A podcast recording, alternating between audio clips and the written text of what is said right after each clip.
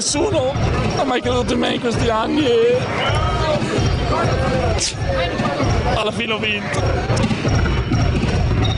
Backdoor Podcast, tutto quello che c'è dietro al basket solo su basketissimo.com. Amici di Backdoor Podcast, benvenuti, 95esima puntata, ormai ci avviciniamo a grandi falcate alla tripla cifra, la centesima dovrà essere ovviamente una festa per Backdoor Podcast, chi vi parla è sempre Simone Mazzola, sempre www.basketissimo.com, anche questa settimana ovviamente vi regaleremo una nuova storia di pallacanestro, questa volta ci atterremo maggiormente all'attualità, a quello che sta succedendo sui campi di gioco nella fattispecie della, della NBA e eh, andremo all'interno di una storia molto interessante, non prima di avervi eh, informato su una cosa molto importante che riguarda Rucker Park Basketball Store in via Washington 82 a Milano, il nostro partner dall'inizio della scorsa stagione e che continua eh, a sostenere Backdoor Podcast. Eh, Rucker Park Basketball Store sarà aperto tutte tutte le domeniche da inizio dicembre, quindi già dalla scorsa fino al, eh, fino al giorno di Natale, sostanzialmente fino al 24,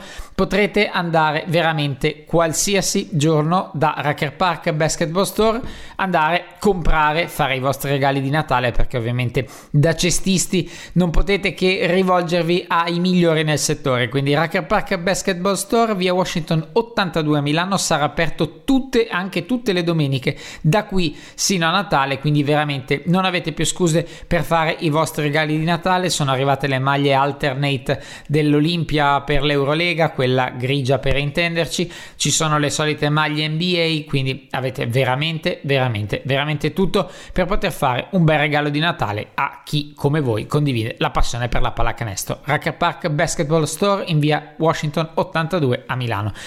Ora entriamo nel vivo della puntata, come vi dicevo parliamo di NBA e nella fattispecie di Oklahoma City Thunder. I Thunder hanno iniziato evidentemente molto male questa stagione, forse anche più male di quelli che già si aspettavano qualcosa di non positivo da questo inizio. I Big Three fanno fatica a raccapezzarsi l'uno con l'altro, fanno fatica a coesistere, eh, le correnti di pensiero sono diverse, la possibilità per questa squadra di avere dei picchi notevoli che ha già dimostrato, ma anche dei down molto importanti. Noi analizziamo la stagione sino a qui quindi la, questo primo scorcio di stagione, le difficoltà, entriamo nella tecnica, nella tattica e anche nella mentalità della squadra con un gradito ritorno, ovvero Michele Berra di Chartside. Benvenuto, anzi, bentornato Michele. Ciao Simone, grazie, benvenuto, eh, un saluto a tutti gli ascoltatori. Allora,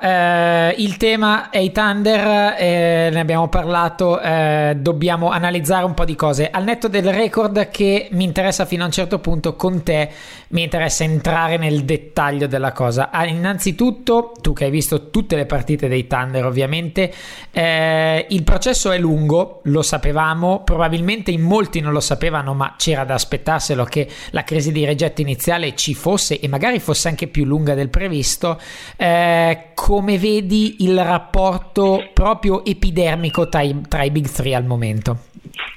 Beh, allora, a livello di, diciamo, di chimica sicuramente c'è ancora qualcosa che non va e forse è una come dire, è dir poco, ecco. Ehm, diciamo che il, la chimica a 2 a 2, diciamo, tra due star, secondo me è mh, più in là di quello che, che, che, che, si può, che si può vedere dal record. Per esempio quando giocano solo George e Westbrook o quando giocano solo Melo e George oppure quando giocano solo Westbrook e Melo, eh, le cose funzionano abbastanza bene. Eh, quando giocano tutti e tre eh, le cose eh, funzionicchiano, nel senso che funzionano molto bene nella prima parte di gara, non nella seconda, quando ne gioca una sola, per adesso le cose non sono andate affatto bene. Um, e quindi la, la, gestione dei minuti, diciamo,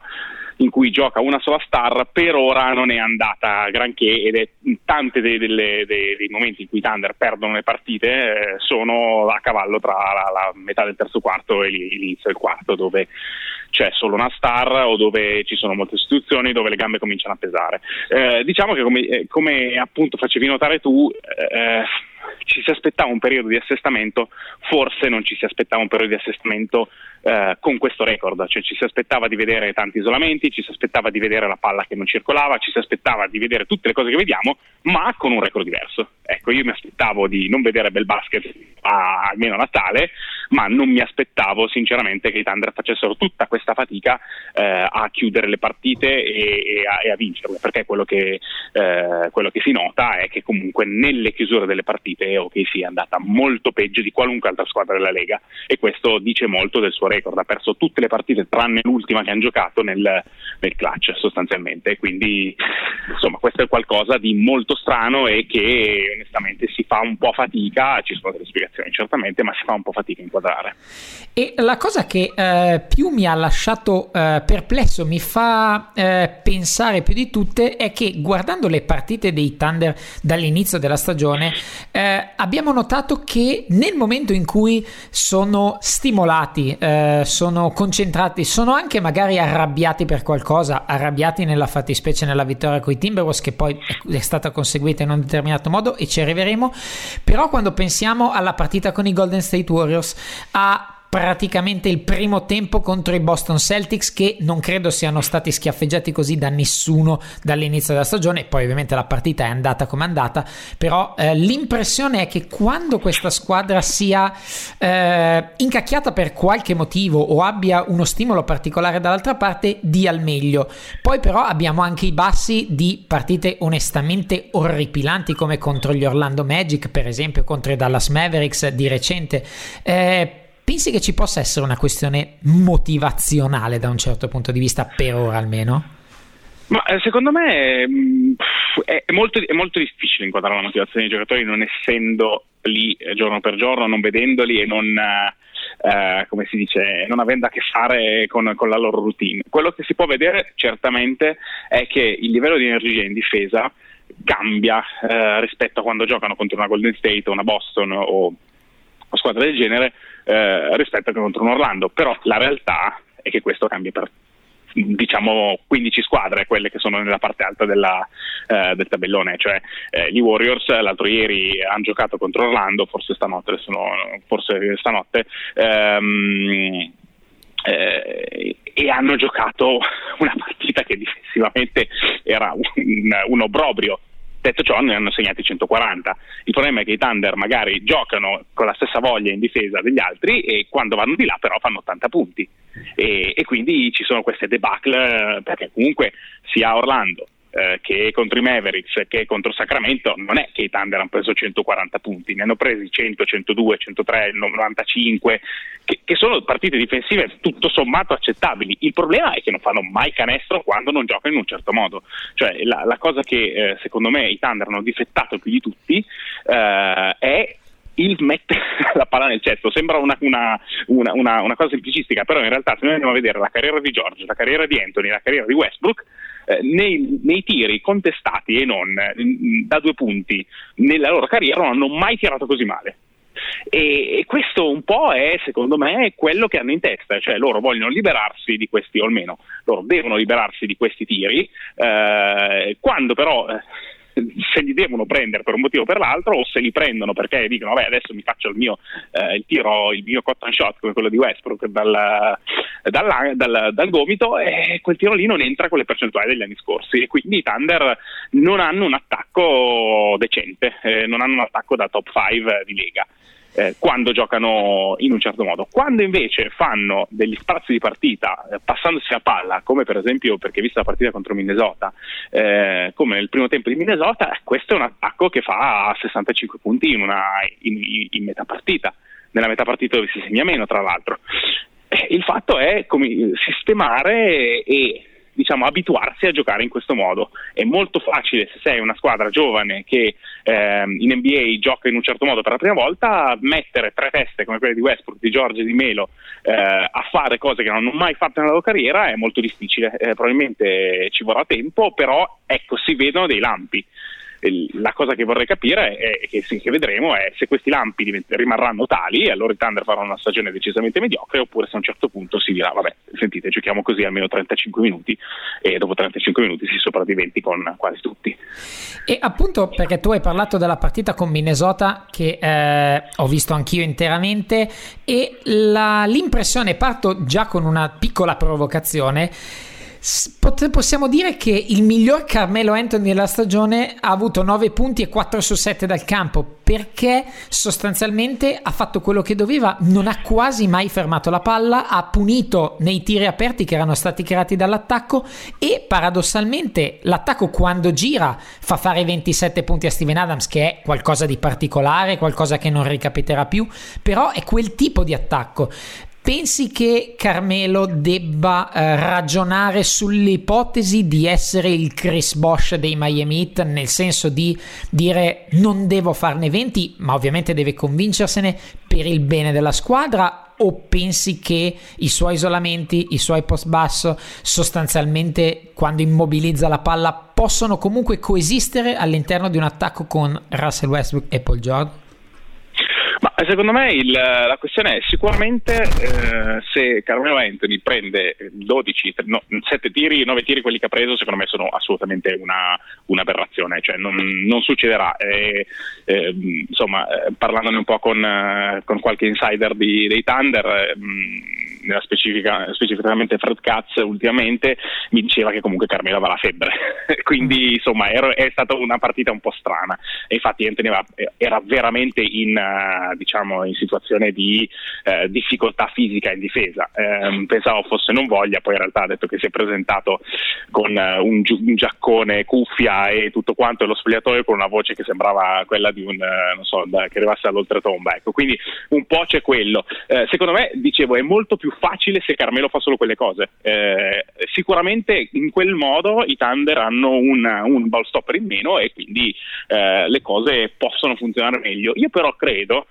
che ci siano isolamenti e isolamenti e, e, e la cosa su cui torno sempre ultimamente sul, quando, quando, si parla di questo discorso, cioè la soluzione può essere solo meno spot up. Secondo me no. Eh, la, la, questione è che tipo di isolamenti si prende. Ad esempio, se hai visto la partita contro gli Warriors, credo che tu eh, certo, l'abbia vista. Certo. Eh, Melo ha fatto parecchi isolamenti in quella partita, li ha fatti in uno contro uno, che è già una delle prime cose che bisogna discernere, cioè fai isolamenti eh, contro raddoppio o fai isolamenti uno contro uno perché vedi che la difesa è, non lascia libero nessun altro e allora tu te la puoi giocare uno contro uno. E poi fai isolamenti per farti un jump step, cioè per, per farti un, un tiro eh, contestato al palleggio, oppure fai isolamenti per andare ad attaccare di fisico il tuo difensore, portarlo sotto il ferro e cercare di, di, di, di prenderti un tiro da lì, dove il 90 su 100 hai un vantaggio fisico. E questo secondo me fa grande differenza negli isolamenti di Carmelo Anthony perché ci sono tantissime squadre che fanno isolamenti e tantissime squadre l'attacco dei Rockets è uno dei migliori della Lega eppure hanno la percentuale di isolamenti quasi uguale a quella dei Thunder il problema è il tipo di tiri che ti prende a quegli isolamenti se tu vai in, in ISO per prendere dalla media contestato, quello è un pessimo modo di fare isolamento. E quelli sì, vanno tolti tutti, ehm, o almeno quasi tutti, diciamo. Altri, secondo me, possono essere isolamenti funzionali. Per esempio, dal, dai, dagli isolamenti imposti Carmelo Anthony escono dei buoni tiri quando lui passa la palla. La domanda e... è quando passa eh. la palla perché possono poche le volte per le partite ne ho viste un po' dei Thunder da, di questo inizio fa fatica a fare uscire quella palla anche se in certe situazioni avrebbe già creato un tiro per un altro libero aperto molto facilmente eh, questo è il problema Que- se tu, se, se, mh, mm, è ovvio che l'alternativa è meglio eh, Melo solo spot up o meglio Melo che fa isolamenti così, beh ti dico ovviamente meglio Melo spot up, però secondo me il meglio è Melo che varia e che usa eh, i suoi isolamenti per fare tante cose tra cui creare per lui però in modo eh, diciamo proattivo, cioè quando la, la difesa è, la si sta muovendo o per continuare la sua penetrazione oppure perché lui sta andando col palleggio verso il canestro e, e con Golden State ha fatto praticamente quasi, quasi, sempre così, se ne è presi due o tre diciamo di quelli brutti, gli sono entrati, motivo per cui um, i Thunder hanno vinto, quindi è ovvio che quando quella palla entra poi sono comunque buone situazioni. E, oppure ecco, eh, cercare gli altri, perché comunque quando la palla esce dalle mani di Melo esce bene, e Melo è un buon passatore, anzi un passatore eccezionale quando ha voglia. E secondo me una delle cose eh, che rimprovero di più a Donovan, magari possiamo un po' discutere questo, è il fatto che quando Melo fa isolamento dif- gli altri quattro non possono stare fermi. E una cosa lampante è che appena Robertson, che è il peggior attaccante della, come, del diciamo, mondo, uno dei, ehm, taglia, la palla gli arriva. Cioè non ci sono tagli di Robertson tanto che non sono marcati, lui è praticamente sempre libero, non ci sono tagli di Robertson in cui Robertson taglia e Melo lo guarda e non gliela passa. No, il problema è quando non ci sono i tagli di Robertson, oppure quando, quando non c'è Robertson in campo, ci sono Abrines e, e, e Paul George sul lato debole completamente wide open e tu non gliela passi. Quelli sono i problemi, secondo me, che, su cui però pian pianino, se hai visto il primo quarto di, contro Minnesota, alcuni passaggi in più da quelle situazioni lì, situazioni di taglio ci sono. Ecco, queste secondo me sono le cose che pian pianino verranno fatte. Stessa roba per il pick and pop tra, tra, tra Westbrook e Melo. Non sono cose facili, sono cose che richiedono tempo. E, diceva, è stato il tiro, un motivo per cui hanno questo record e non un altro. Eh. E ovviamente ora l'hai coinvolto nel pick and pop, lo coinvolgiamo anche adesso. Russell Westbrook ha dato l'impressione inizialmente di voler fare il, il padrone di casa che concede ai propri compagni nuovi eh, la possibilità di essere a proprio agio, di eh, mettersi ritmo, di familiarizzare, eccetera, eccetera, eccetera. Un pochino snaturandosi, è un'idea che poteva anche starci. Eh, adesso il di Russell Westbrook, perlomeno che ho visto io nelle ultime partite, è un Russell Westbrook che continua a non avere quel fuoco di attacco, ma proprio personale, indipendentemente dai compagni che ha. Anche le... l'ho trovato molto in difficoltà a finire al ferro, cosa che lui non è mai stato in difficoltà a finire al ferro. Eh, come, come, puoi spiegare questa eh, magari mancanza di sicurezza dettata proprio dal suo gioco? Sarà sicuramente una cosa temporanea per lui, però sembra che gli manchi quella confidenza e prevarichi un pochino la sua endemica aggressività. Ma allora, all'inizio della, della, stagione ti ho detto sì, eh, trovo che Westbrook sia un stia un po' cercando di capire come, come, giocare e quindi stia passando un po' troppo la palla in, in modo... Cioè, ci sono passaggi inutili nel basket, eh, ci sono, il, le statistiche che, che, contano i passaggi non le trovo mai del, del, tutto interessanti perché ci sono passaggi interessanti e passaggi che assolutamente non sono. Quelli che stava facendo all'inizio della stagione Westbrook erano avere un grasso vantaggio e buttarlo via per passare la palla a uno degli altri due che era completamente marcato. Quindi ecco, quelle cose lì a inizio stagione secondo me erano uno dei problemi. Poi Westbrook, Westbrook è tornato a giocare un po' più come, eh, come è il, il, diciamo il, suo, il suo personaggio. Il problema è che quest'anno non gli entra praticamente nulla, è uno dei peggiori attaccanti della Lega, eh, credo che abbia delle percentuali dal campo oscene e con le statistiche avanzate vanno ancora peggio, nel senso che le sue metriche avanzate sono veramente eh, difficili da conciliare con una, un giocatore che esce da una stagione MVP. Eh, sicuramente c'è una componente fisica, nel senso che Westbrook non ha fatto un'estate buona per, per, per i suoi problemi al ginocchio, non si è allenato quanto doveva. Eh, non, non per,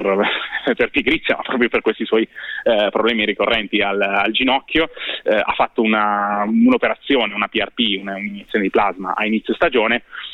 e probabilmente tra quello, saltare il training camp, la stagione che inizia prima e tutto quanto, la sua, la sua forma a inizio stagione non è come quella degli altri anni. Eh, ciò detto, nelle ultime, uscite secondo me ci sta mettendo del suo, nel senso che ehm, i tiri da tre nei primi otto secondi, piuttosto che tiri a due contestati, piuttosto che eh, giocare mh, pick and roll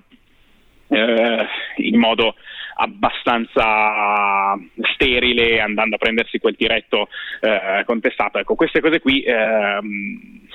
forma fisica o no, sono cose che non, non sono non vanno più bene quando hai Carmelo Anthony e, e Paul George in squadra. Eh, credo che mh, anche lui stia cercando il modo di funzionare con questi altri due giocatori senza snaturarsi. E il problema è che nel fare tutto questo si sta esattamente snaturando, nel senso che non fa più le cose che faceva l'anno scorso perché non può prendersi il 50%, eh, il 50% di usage, eh, non riesce a trovare, secondo me, non, non, sta riuscendo a trovare un equilibrio eh, quando la partita lo fa molto bene nel primo quarto, poi quando dovrebbe salire in cattedra nella, nella, seconda parte di partita non riesce ancora a farlo. Ehm, parte è, come detto, perché i tiri non stanno entrando, parte è perché alcune delle scelte sono assolutamente rivedibili. Mi ricordo nelle ultime tre partite di aver detto ecco, ci siamo, no? quando,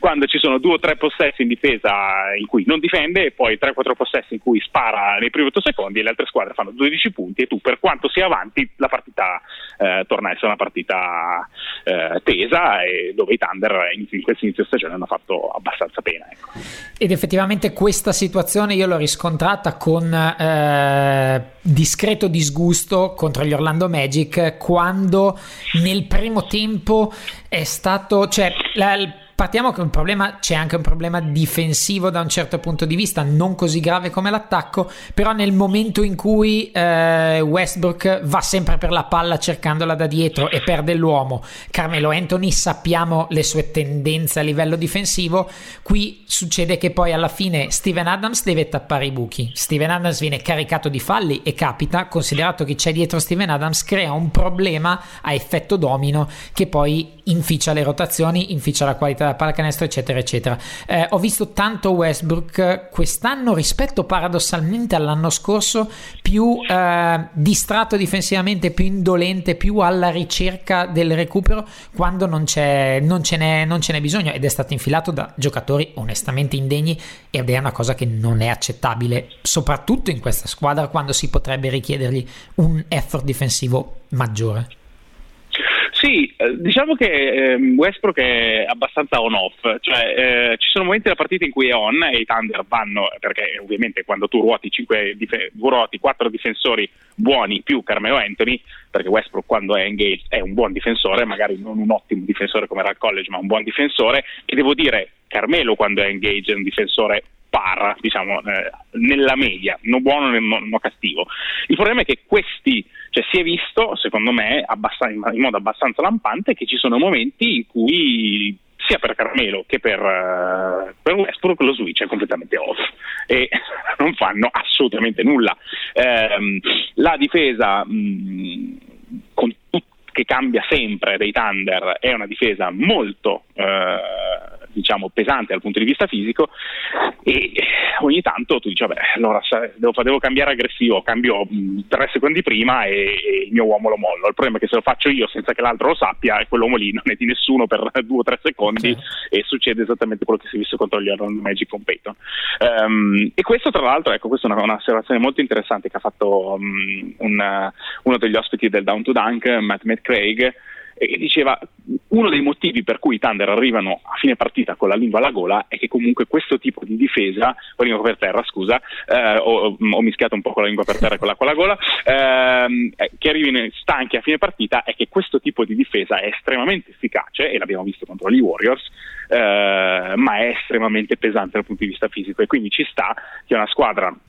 che vuole essere pronta a marzo, che quindi eh, verosimilmente eh, marzo-aprile, quindi verosimilmente ha caricato molto la, la preparazione fisica adesso, con quel tipo di difesa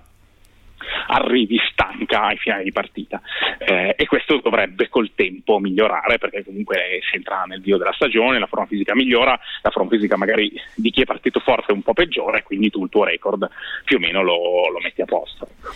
Tralasciando eh, ter- la terza punta Paul George, che mi sembra quello che evidenzi meno problemi, perlomeno così evidenti, vorrei parlare appunto, come avevi introdotto tu, di eh, Billy Donovan, della sua gestione, perché ovviamente adesso è facile e anche tu hai parlato di Down to Dunk, si è dedicata addirittura una puntata sull'eventualità di poter eh, licenziare Billy Donovan. Serve un vincente, si dice, servono quelli che i vincenti vincono, eh, gli insegnanti insegnano tutte queste belle cose, però ci ricordiamo anche che Billy Donovan ha rischiato di vincere una serie contro i Golden State Warriors giocando con due lunghi in maniera anticonformista, eccetera, eccetera, sfruttando tutti i problemi fisici dei Warriors e, e compagnia cantante. Ora, come valuti il suo operato sino ad ora, posto che i tagli di, Robin, di Robertson, di cui parlavi prima, sono la cosa più evidente che si possa notare e nel primo tempo contro i Timberwolves, anzi non solo nel primo tempo, sono stati molto efficaci e sono stati anche una chiave di quella serie contro i Warriors. Infatti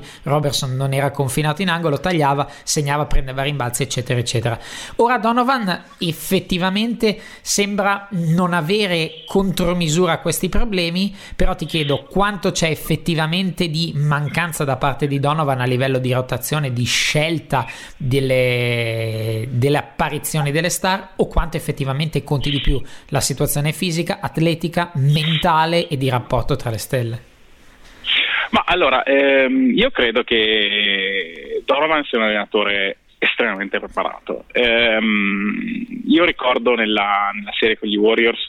e soprattutto quella prima con gli Spurs dove davvero ha giocato con due lunghi quando nessuno pensava che Adams e, e Canter potessero stare insieme eh, sul parquet. Ha, ha probabilmente mh, allenato molto meglio lui quella serie di quanto l'abbia fatto Popovic. Ehm, poi con qualche episodio che ovviamente deve andare dalla tua parte per vincere una serie playoff contro una grande squadra come erano gli Spurs. Ehm, dicevo credo che Billy Donovan sia quella serie a livello di, di allenarla Mm, io credo sinceramente che l'abbia quasi vinta. Eh, ovvio che quando la tua star numero uno e la tua star numero due eh, fanno combinati 14 canestri e tirano 50 volte, tu allenatore poi diciamo, poi certo. diciamo eh, conta sicuramente. Mm, però ecco, in quel momento lì credo che Donovan quella serie l'avesse di nuovo allenata al meglio delle, delle possibilità di quel roster. Ehm, quest'anno le sue scelte mm, mi trovano in parte parte estremamente eh, d'accordo, nel senso che io capisco e capisco davvero il, il, motivo per cui lui non voglia assolutamente togliere Robertson dalla starting five ehm, perché contro gli Warriors se non hai un Robertson e hai un difensore appena peggiore non hai nessuna speranza ma nessuna proprio. Eh, da, detto ciò le sue rotazioni quando si usa la panchina a oggi non mi convincono. Non mi convincono, mi lasciano abbastanza perplesso, soprattutto ehm, l'uso di, di Abrines e Patterson io li trovo abbastanza strani, nel senso che adesso Patterson più o meno sta ricominciando ad entrare nelle, nelle, nelle rotazioni, Abrines è stato pinato per tre partite di fila quando, quando registriamo la trasmissione quindi eh, è molto difficile capire perché Donovan non voglia dare un tir, non voglia mettere il, il il più grande numero di tiratori possibile ehm, sul parquet quando c'è Russell Westbrook. Perché nella sua carriera Westbrook quando ha avuto tre tiratori, tre o quattro tiratori ha sempre avuto dei rating offensivi eccezionali e in generale sono sempre stati quintetti che hanno funzionato. Ehm, ci ho detto eh, molto della, dell'opera di Donovan quest'anno non è tecnica ma è di far fare alle star quello che devono fare per, per, avere successo. E da questo punto di vista si può dire che fino ad oggi il messaggio è arrivato, ma non è stato. Eh, diciamo quando la partita scotta le, le Carmelo Anthony, George e, e, Westbrook non fanno quello che fanno quando la partita è all'inizio e quando il cervello è completamente rilassato e, e diciamo non, non, ci sono pressioni. Eh, sicuramente è una questione di ripetizione, nel senso che se i Thunder avranno l'opportunità di andare avanti così come sono, eh, le cose miglioreranno da sole, perché si vede sempre più spesso fare magari il primo, poi il secondo, poi magari anche chiudere un pezzo del terzo giocando bene a basket. E, e quindi pian pianino secondo me il messaggio arriverà. C'è anche proprio una, una, un discorso, eh, come si dice, interiore in questo concetto, cioè è, è molto molto difficile prendere un giocatore che ha fatto 100 cose in un modo per eh, 10 anni, 15 anni della sua carriera e di guarda adesso non fai più niente così. E, e, quindi ci va tempo ed è molto diverso. Um, per esempio un giocatore come KD che prendeva un sacco di isolamenti e tuttora se ne prende abbastanza è entrato in un uh, sistema assolutamente rodato di tutti i giocatori che sapevano come giocare e lui era l'unico che doveva imparare. Loro sono tre giocatori che non hanno mai giocato in quel modo e devono imparare da soli, no? senza nessuno che gli dica oh eh, questo, momento, questo tiro non è da prendere in quelle condizioni. Se ti ricorderai, eh, la, aveva fatto il giro un po' di tutti i social, Draymond Green che guarda Durante e, e, e cioè, sbatte le mani sulle, sulle, sulle, gambe per dire che cosa stai facendo? Cioè, non, è, non è così che giochiamo qui a Oklahoma City non c'è nessuno che può dire non è così che giochiamo qui, così, perché così non esiste, se lo devono cercare da loro. E quindi questo è un processo molto lungo. Donovan è stato giudicato in maniera abbastanza, eh, secondo me, eh, eccessiva da questo punto di vista, invece sul dire ma forse sulle rotazioni potrebbe fargliene vincere qualcuno di più semplicemente mettendo in campo chi, eh, chi di dovere e non Ferguson oppure 4 eh, minuti Johnson oppure eh, chi per loro ehm, e cambiando continuamente le rotazioni della seconda perché ecco, secondo me se i Thunder avessero un record eh, 15-9 o una roba del genere, le, le, acque sarebbero decisamente più calme. Chiudo poi perché mi sto dilungando, è anche vero che se avesse un record positivo probabilmente non ascolterebbero i suoi dettami quanto lo stanno facendo adesso che sono a livello di record abbastanza messi con le spalle al muro.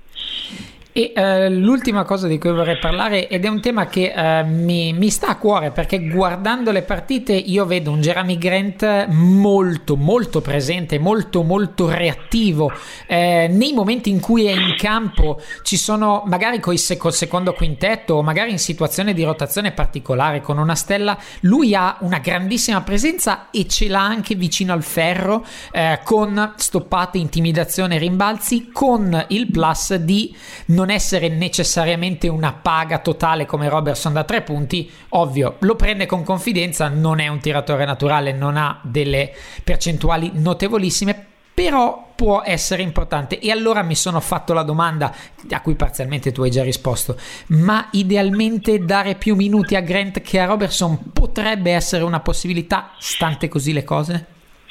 Secondo me Robertson uh, è un 2-3, uh, eh, Grant è un 5 secondo me qualunque altra posizione che gioca, nel, eh, che gioca eh, sul parquet non è una posizione di successo per, uh, per la squadra in cui, in cui, è, nel senso che da tre ha grossissimi problemi a, a, a, a marcare lontano dalla palla e, e sulla palla fa scelte abbastanza strane. Per esempio, mi ricordo emblematica una, un momento in cui è stato switchato su, uh,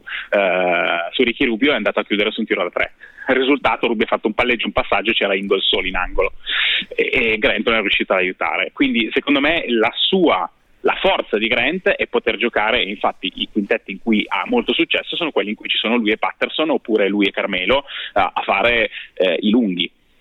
quando gioca con Adams il, uh, bisogna avere una determinata lineup. Vanno bene con Adams quando ci sono per esempio Giorgia Abrines che spaziano talmente tanto che allora si possono tenere due lunghi che non tirano. Perché comunque Robertson quando eh, gioca con gli, con, con gli, starter e quando è in vena di taglio è mh, un giocatore che sa quando tagliare. Grant assolutamente no. Grant tante volte attacca dal posto, attacca da situazioni in cui riceve la palla dov'è senza muoversi e poi fa qualcosa. Eh, Grant è sicuramente un tiratore dagli angoli migliore di Robertson e infatti questo ne aumenta enormemente il valore quando gioca da 5 perché eh, se anche lui è attivo a livello di tagli, a livello di, scusa, di, di, di scarichi, eh, questo genera molto di più e eh, qui eh, collego un, un, concetto che si è visto ultimamente, si è visto con Golden State, si è visto con Minnesota, ehm, probabilmente anche nelle prossime partite vedremo Steven Adams uscire dal campo molto presto, intorno al settimo minuto, diciamo dopo, dopo 4-5 minuti di, di, primo quarto, e eh, Rob, eh, Grant tenterà a fare il 5. In questo modo George, che poi gioca la second unit, sarà con Steven Adams, che fa dei blocchi eccezionali e George e Adams sembra che abbiano trovato una buona chimica a giocare insieme. Quindi, secondo me, sì, dar tanti minuti a Grant, ma darglieli in queste situazioni, cioè come primo cambio dalla panchina, che entra al posto di Steven Adams, e gioca con la, con la first unit da 5, eh, in modo da avere una, una lineup che può cambiare su tutto, perché sono praticamente mh, quattro esterni alti più o meno 2 metri, 2 metri e 5 e che possono mettere in grave crisi eh, le altre squadre. Ricordiamo che con gli Warriors mh, è stato fatto esattamente quello e in quei 5 minuti in cui hanno giocato Westbrook, ehm, George, Melo, eh, Robertson e Grant e poi è entrata Brines, i Thunder hanno fatto il primo vero eh, eh, parziale di partita che poi ha abbastanza messo il tutto sui binari. È entrato Steven Adams con la seconda, non c'è stato un drop in, in, eh, per quanto riguarda la produzione della, della, della second unit e allora sì che i, i, i 10 punti che, i 10-15 punti che rimangono per tutto fino a quasi alla fine del, del tempo cambiano sostanzialmente la partita. E per chiudere ti, fa, chiedo una, uno pseudo pronostico, all'inizio del 2018 li vedremo sopra o sotto il 50% di vittorie? Eh, ti dico questa, se sono sotto qualcuno dei tre non è più in maglia Thunder. Addirittura? Sì, io, io, sono abbastanza convinto che se dopo Natale i Thunder non hanno un record nettamente positivo, cioè vuol dire 3 o 4 partite sopra, sopra il 50%, ehm, a meno di infortuni, ecco. Ehm, cioè se giocando tutti, a, tutti sani non hanno dopo dicembre che è il mese assolutamente più facile della loro schedule non hanno un record positivo credo che ti schiacci il bottone e via autodetonazione Va bene. sì sì perché, perché perché eh, la realtà è che se tu a gennaio non hai ancora capito come giocare è difficile, cioè sei davvero i Lakers del, eh, dei, di Nash e di Howard dove sì, arrivi a 45 e dici vabbè ma adesso nei playoff vinco, no, no. e, e, e, finisce lì e ovviamente i Thunder questo essendo uno small market non se lo possono permettere. E invece a gennaio un Paul George eh, dato a una Cleveland o a chi per loro eh, potrebbe, potrebbe, dare asset abbastanza per, per dire vabbè ci ho provato, pazienza, è stata male. Però ecco, secondo me saranno sopra il 50%, ecco, quindi... Ok, quindi stiamo così, va bene, dai, questo mi conforta abbastanza. Io ti ringrazio tantissimo del tuo racconto e del tuo approfondimento, ormai sei un ospite fisso di Down to Dunk che invitiamo ad ascoltare anche in lingua inglese perché Miki è poliglotta e polifunzionale. Eh, grazie mille. Non esageriamo. grazie mille ancora e magari ci risentiremo. Se, se schiacciano il bottone ci risentiamo.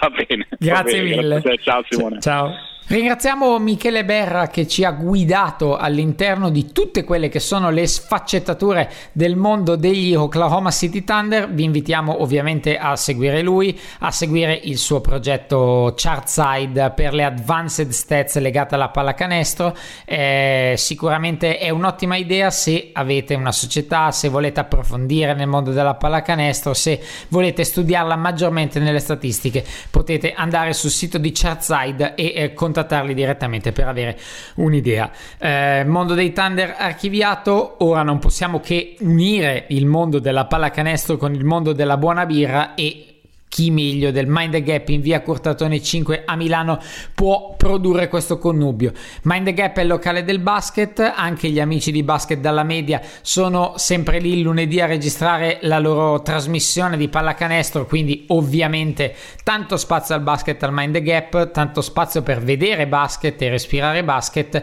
Intanto vi butto lì una data 15 gennaio Martin Luther King Day eh, mettetela insieme a Mind the Gap e Backdoor Podcast e tenetevi liberi. Per ora teniamo lì la finestrella, ma veramente tenetevi liberi perché siamo pronti a una serata molto molto interessante di cui vi faremo sapere i dettagli pian piano, ma tenetevi liberi perché il 15, fe- il 15 gennaio si farà una bella scorpacciata di NBA. Mind the Gap, come detto, in via Curtatone 5 a Milano è il locale del basket e potete mixare veramente birra, cibo, buone amicizie, le vostre che vi portate da casa. Per tutto il resto c'è Mind the Gap, quindi veramente andateci, diteci che vi, ditegli che vi manda backdoor e eh, avrete un trattamento ancora più buono di quello che già naturalmente il Mind the Gap vi offre. Mind the Gap in via Cortatone 5, il locale del basket. Andateci, andateci, andateci. Ora è davvero tutto per questa puntata, la numero 95. Abbiamo parlato di NBA e di Oklahoma City Thunder. Speriamo di aver soddisfatto i tifosi, ovviamente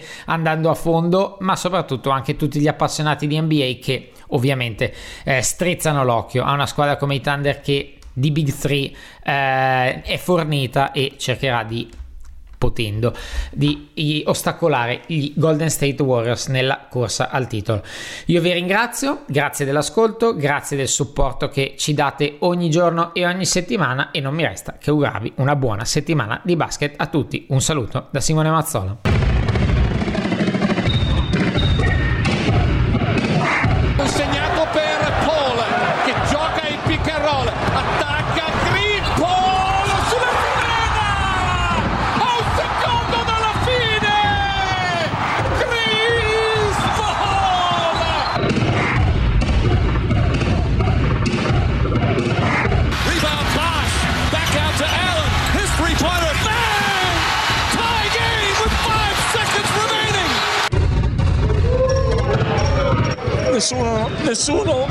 Ha mai creduto in me in questi anni e alla fine ho vinto. Backdoor Podcast, tutto quello che c'è dietro al basket solo su basketissimo.com.